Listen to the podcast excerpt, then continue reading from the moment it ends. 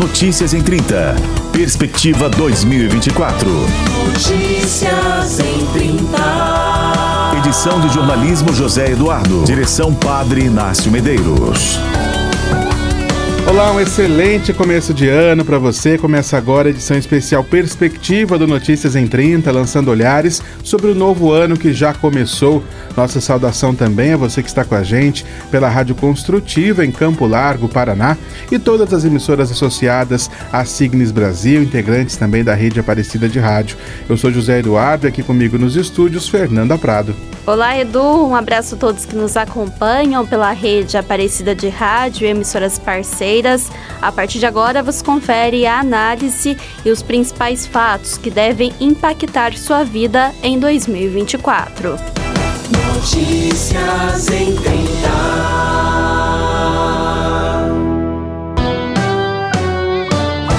Na edição de hoje, eleições municipais movimentam o cenário político em 2024. Novo ano deve ser desafiador para o cenário das mudanças climáticas. E ainda, reforma tributária e déficit zero são desafios da economia para o período.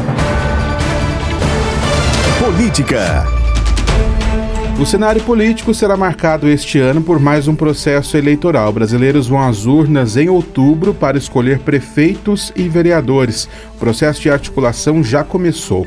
Em São Paulo, por exemplo, o atual prefeito Ricardo Nunes, do MDB, o deputado federal líder por moradia Guilherme Boulos, do PSOL, e a deputada federal Tabata Amaral, do PSB, aparecem como alguns dos principais nomes. No Rio de Janeiro, Eduardo Paes, atual chefe do executivo, é favorito para continuar no cargo, mesmo cenário em Vitória, Espírito Santo, onde Eduardo Pasolini é candidato à reeleição. Em Salvador, Bruno Reis, do União Brasil, é atual prefeito e lidera a corrida pela reeleição. Caso o candidato governista seja o ex-prefeito ACM Neto, a vantagem é ainda maior. Em Curitiba, Eduardo Pimentel deve ser candidato com o apoio do atual prefeito Rafael Greca. Beto Richa e Luciano Dutti, ex-prefeitos, devem ser candidatos. Em Belém, do Pará, o atual prefeito Edmilson Rodrigues, do PSOL, deve ser enfrentado por Éder Mauro, deputado federal do PL. Em contraponto ao cenário de polarização observado nacionalmente, o consultor político Caio Manhanelli avalia que a eleição local segue critérios diferenciados. A exceção fica por conta das capitais e grandes centros que sofrem mais influência da política nacional. De certa maneira, é esperado nas principais capitais, pelo menos, um pouco de polarização, é, mas o público certamente se mobiliza por questões locais, muito claramente por questões locais. Claro, é difícil você falar de uma capital como São Paulo, que tem 12 milhões de habitantes. 12 milhões de habitantes é quase a população do país do Equador, por exemplo, ou da República Dominicana.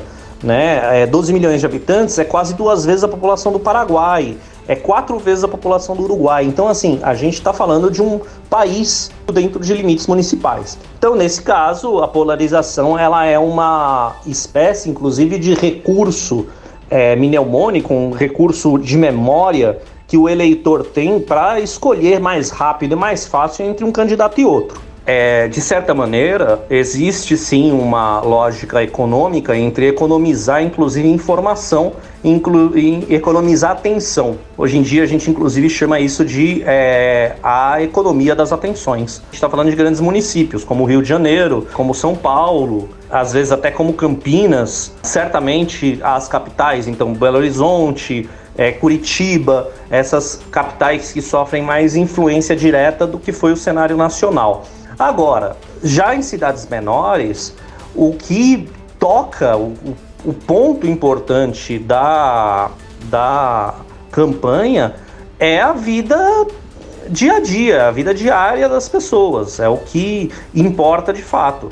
E também tem a, tem a questão das configurações de grupos próprios, né? Os grupos políticos é, locais, que também é, criam ou simulam certas polarizações, mas às vezes não no mesmo, nos mesmos aspectos que as polarizações é, no nível nacional. O consultor político destaca ainda o cenário desafiador deste pleito. Tendo em vista o breve prazo da campanha e a escassez de recursos. Hoje, da forma como está construída a temporalidade das eleições, então os tempos, os prazos eleitorais, como ficaram configurados depois de 2016, acabam diminuindo o processo de comunicação social que os candidatos têm oficialmente para com os eleitores. Então, antes a gente tinha três meses de campanha, hoje a gente tem 45 dias, um mês e meio. E os recursos só saem nesses 45 dias. Os recursos especificamente para a campanha só são liberados nesses é, 45 dias antes da eleição. E a comunicação digital, ela não, não existe dessa maneira como a comunicação de massa, né? A TV e o rádio ela não existe dessa maneira onde você enche o público de anúncios como se todo o público fosse ouvir os seus anúncios. No caso, a comunicação digital ela necessita de um tempo, inclusive para o processo de supersegmentação que ela propõe, demora meses para ser, para ser amadurecido. Esse pouco tempo, esse recurso escasso é totalmente contraproducente em relação ao uso dos meios digitais. Então, o candidato que tem condições de investir antes do partido colocar dinheiro para ele, esse candidato vai ter uma vantagem clara em relação aos outros. A outra coisa é que de certa maneira, essa lógica também incentivaria o uso de vaquinhas digitais. Mas as vaquinhas digitais, elas não são de forma nenhuma é, uma fonte segura nem grande de, de dinheiro para a campanha eleitoral. E após diferentes trocas de ministros em 2023, o ano de 2024 deve ser de uma nova reforma ministerial no governo federal. A expectativa, segundo analistas políticos, é que pastas que não estão demonstrando o resultado necessário desejado pela gestão de Lula possam ter seu comando ocupado por outros nomes. Além disso, há a possibilidade de nomes estarem envolvidos nas eleições municipais deste ano. Algumas provas de fogo, como a aprovação de reformas e projetos interessantes ao governo, também dão munição ao grupo político conhecido como Centrão, que tem influência sobre a agenda de votações no Congresso para que possa tentar conquistar mais espaço no governo. Saúde. Na saúde pública, imunização é um dos grandes pontos de atenção para este ano. Os detalhes com Ana Júlia Constantino. Assim como nos últimos anos, 2024 deve ser um ano desafiador para alcançar uma cobertura vacinal satisfatória em todo o país. O Ministério da Saúde constatou que os índices de imunização no Brasil vêm caindo desde 2015. Atualmente, todos os índices estão abaixo do necessário, que é de 95% para a maioria das vacinas.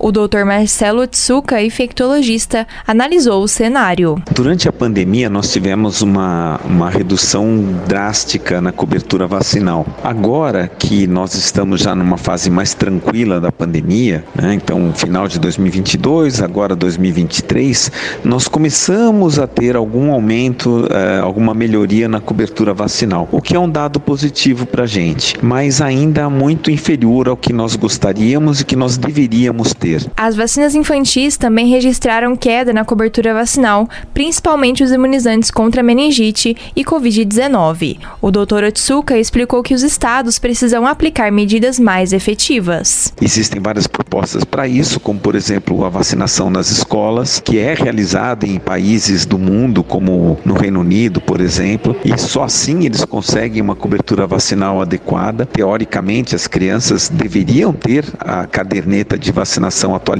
até para a própria inscrição na escola, mas isso infelizmente não é cobrado. O infectologista ainda comentou sobre a perspectiva para esse ano. Como perspectiva, precisa ter um envolvimento muito maior governamental e principalmente nas redes sociais para que a gente possa é, estimular a cobertura vacinal de uma maneira mais adequada. Então, talvez esse seja um caminho, assim como a vacinação nas escolas, para que a gente possa é, obter melhores índices e, com certeza, manter reduzida essas infecções que tão perigosas são para toda a população. Ouvimos o infectologista Dr. Marcelo Otsuka. Ana Júlia Constantino para a Rede Aparecida de Rádio e Signes Brasil. Educação. Um dos planos do governo federal para a educação este ano é pagar uma bolsa para que jovens pobres não abandonem a escola. Os alunos poderão retirar uma parcela que ficará em uma poupança ao fim do ano letivo ou mesmo receber uma quantia a cada mês. O programa será voltado a jovens de famílias inscritas no Cadastro Único, porta de entrada para programas sociais. O Brasil tem 7 milhões e 900 mil alunos de ensino médio. Os detalhes sobre valores de bolsas, formas de pagamento e operacionalização ainda devem ser divulgados. O valor estimado para o programa é de 20 bilhões de reais e a origem do recurso ainda é incerta. Meio Ambiente. Destacando também o cuidado com a casa comum 2024, deve ser um ano desafiador para o cenário das mudanças climáticas. Quem traz a análise do especialista é Mário de Paula. O clima é também uma das grandes preocupações para este novo ano. Depois de um 2023 marcado por grande seca, tempestades em todo o país e altas temperaturas, 2024 ainda deve ser de desafios para conseguirmos estabilidade nessas mudanças climáticas. Quem analisa conosco estas questões é o biólogo e ambientalista professor Luiz Eduardo Correia Lima. Professor, o que podemos esperar com relação ao clima para este ano de 2024? Oh, infelizmente, as notícias as perspectivas que a gente tem não são nada boas, né? O El Ninho continua e com agravantes, possivelmente, as temperaturas do Pacífico devem é, aquecer um pouco mais e isso vai trazer todas as consequências que a gente tem visto, né? Muita chuva em alguns lugares, muita seca em outros lugares, né? É, ciclones sendo cada vez mais comuns aqui no país, né? E a gente, além de tudo, não fazendo o dever de casa. É, as queimadas, por mais que tenham diminuído, elas continuam. E a gente tem que estabelecer, por exemplo, um desmatamento zero, né? No final de 2023 tivemos a COP 28 e mais uma vez o Brasil não conseguiu cumprir as metas do Acordo de Paris. Isso é possível para este novo ano? Para esse novo ano já não mais, de qualquer forma. Mas a gente pode traçar mecanismos, porque nem tudo está perdido, tá? O problema é que a gente está sempre empurrando com a barriga e aí não faz o dever de casa do ano anterior, vai fazer no ano seguinte e empurra mais um pouquinho, faz no ano seguinte.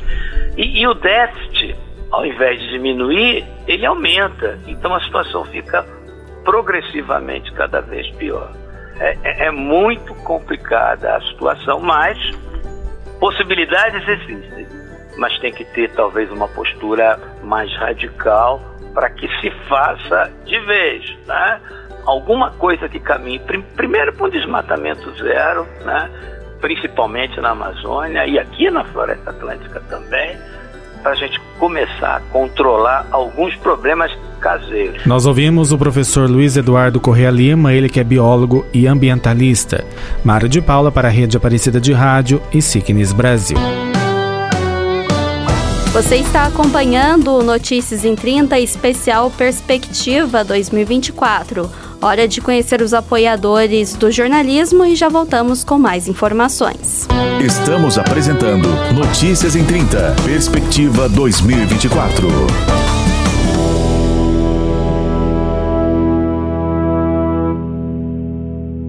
Voltamos a apresentar Notícias em 30, Perspectiva 2024. Estamos de volta com Notícias em 30, especial Perspectiva 2024. Agradecendo você que está conosco pelas emissoras que integram a rede Aparecida de Rádio e associadas à Signes Brasil. O nosso muito obrigado também a você que nos acompanha pelas plataformas digitais. Aproveite para acessar o portal a12.com/rádio, conferir todo o conteúdo também da emissora. Notícias da Igreja. Inspirada na encíclica do Papa Francisco Fratelli Tutti, a campanha da Fraternidade de 2024 tem como tema Fraternidade e Amizade Social e o lema Vós sois todos irmãos e irmãs.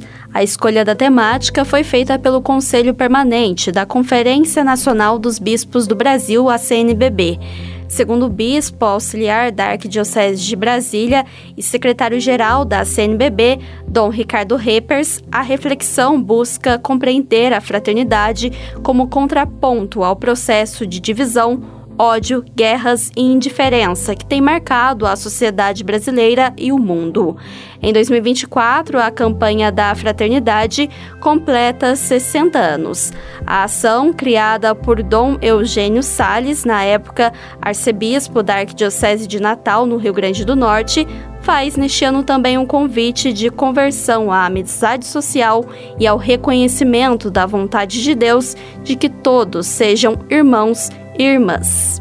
E ainda nos destaques da igreja para este ano, o Sínodo sobre a Sinodalidade terá sua segunda etapa em outubro, discutindo temas importantes para a igreja, para a vida em sociedade e, claro, para todos os cristãos católicos de modo especial. O presidente da CNBB destaca o compromisso com os mais pobres. Quem traz as informações é a Rafaela Oliveira. Reunindo bispos religiosos e religiosas, leigos e leigas, aconteceu no ano passado a primeira fase da Assembleia Geral Ordinária do Sínodo em Roma. Durante o encontro, os participantes divulgaram uma carta sobre o direcionamento para a segunda parte da Assembleia que vai acontecer em outubro deste ano, reforçando a conversão missionária para que o amor prevaleça e assim como cristãos e como igreja unidos escutar a todos, especialmente os mais pobres e os que se sentem excluídos. O arcebispo de Porto Alegre, no Rio Grande do Sul, presidente da CNBB e do CELAM, Dom Jaime Spengler, falou sobre as expectativas para esta segunda fase do Sínodo. Experiência de participação nessa primeira fase do Sínodo dos Bispos foi uma experiência extraordinária de comunhão. O Sínodo é a reunião das forças vivas da igreja e deseja promover a caminhada conjunta de todos os batizados. Nessa primeira sessão do Sínodo foram abordados o, os elementos trazidos pelo instrumento de labores, fruto do trabalho longo, bonito de escuta que foi realizado praticamente ao longo de dois anos mundo afora. Eu diria assim, uma riqueza de contribuições eh, em vários âmbitos. A primeira sessão do Sínodo tentou refletir sobre tudo isto e pôr em destaque elementos que merecem ser aprofundados. Agora começa uma tarefa de casa, por assim dizer. O, os membros da Assembleia Sinodal, retornando para suas igrejas de origem, têm até outubro para aprofundar, para refletir, para também se assessorar em torno das diversas questões que surgiram nesta primeira fase do Sínodo, nessa primeira sessão e, e, que na segunda sessão, eu imagino, deverão ser aprofundados. Primeiro, né, a própria expressão sínodo, sinodalidade, aprofundar a compreensão desses termos que para muitos eh, não é eh, conhecida. Mesmo talvez no seio do clero nós precisamos eh, compreender melhor as implicâncias do que significa uma igreja sinodal em missão. Um segundo aspecto que eu ressaltaria, o lugar da comunidade de fé como espaço privilegiado para a iniciação cristã. Um outro elemento que eu destacaria é a questão dos pobres. Os pobres como protagonistas do caminho da igreja e o pobre como lugar teológico. Ouvimos o arcebispo de Porto Alegre, presidente da CNBB e do Celano, Jaime Spengler Rafael Oliveira, para a rede Aparecida de Rádio e Signes Brasil. As notícias do mundo. As notícias do mundo. O conflito entre Rússia e Ucrânia começa este ano como terminou 2023.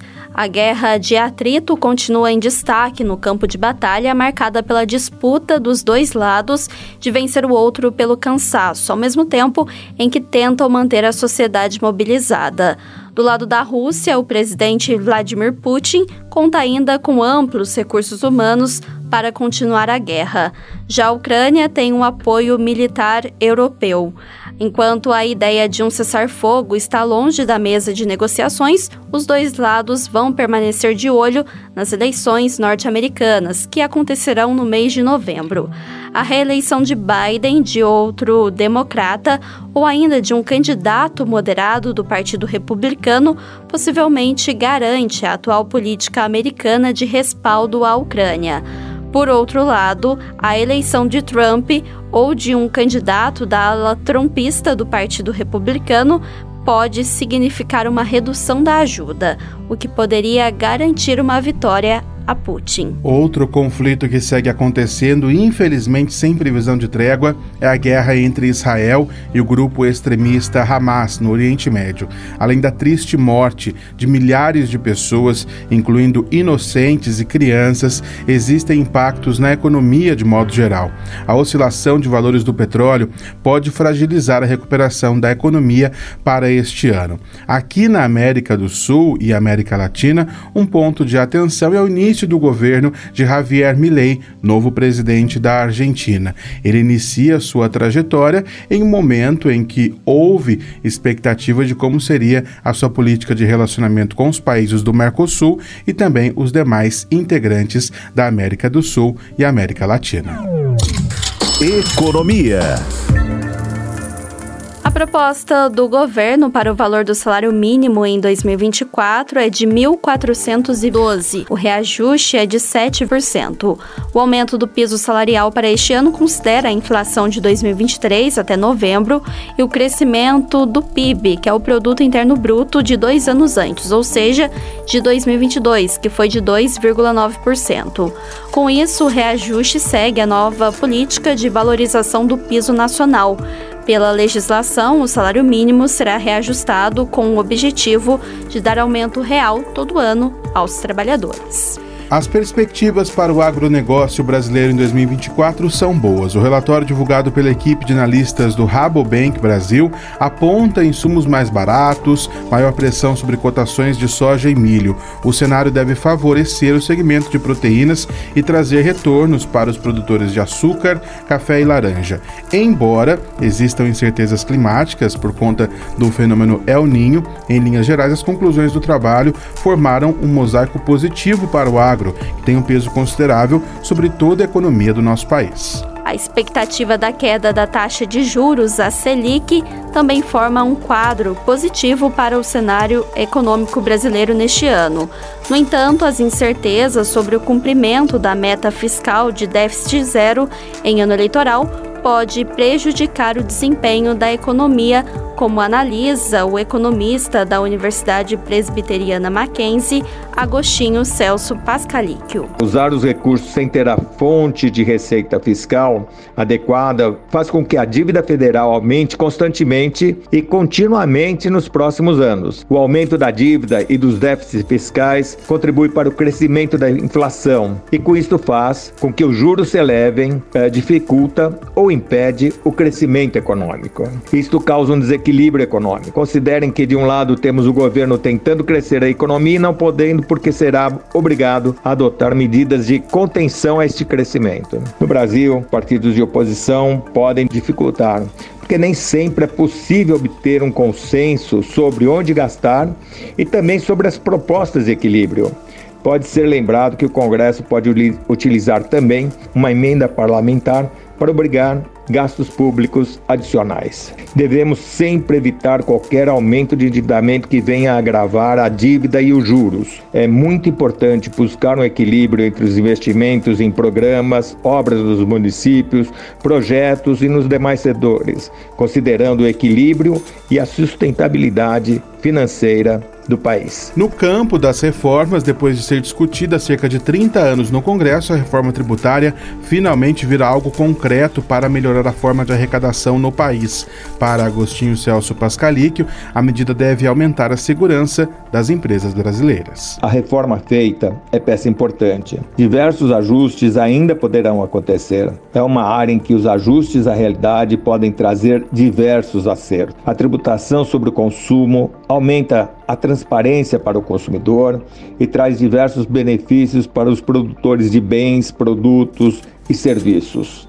A tributação tem importante papel na instalação da indústria e sobre atividades diversas.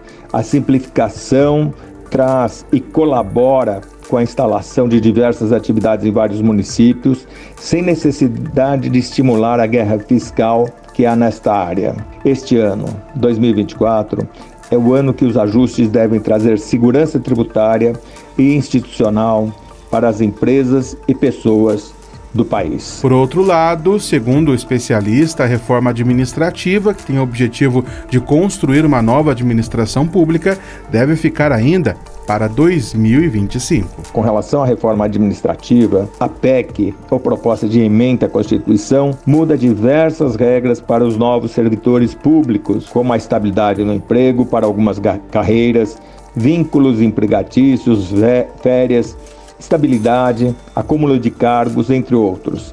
Diversos ajustes ainda virão através de leis complementares. Pode ser um passo importante para qualquer um que deseje trabalhar na esfera go governamental. É mais uma evolução em andamento e que poderá ser mais uma providência no ajustes de gastos do governo. É mais um passo necessário depois de muitos anos sem alterações. Vai sair do papel sem dúvida, mas ainda talvez não durante este ano.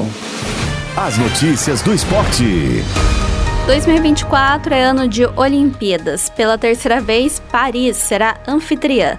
A Cidade Luz recebeu o campeonato pela primeira vez em 1900 e a segunda em 1924.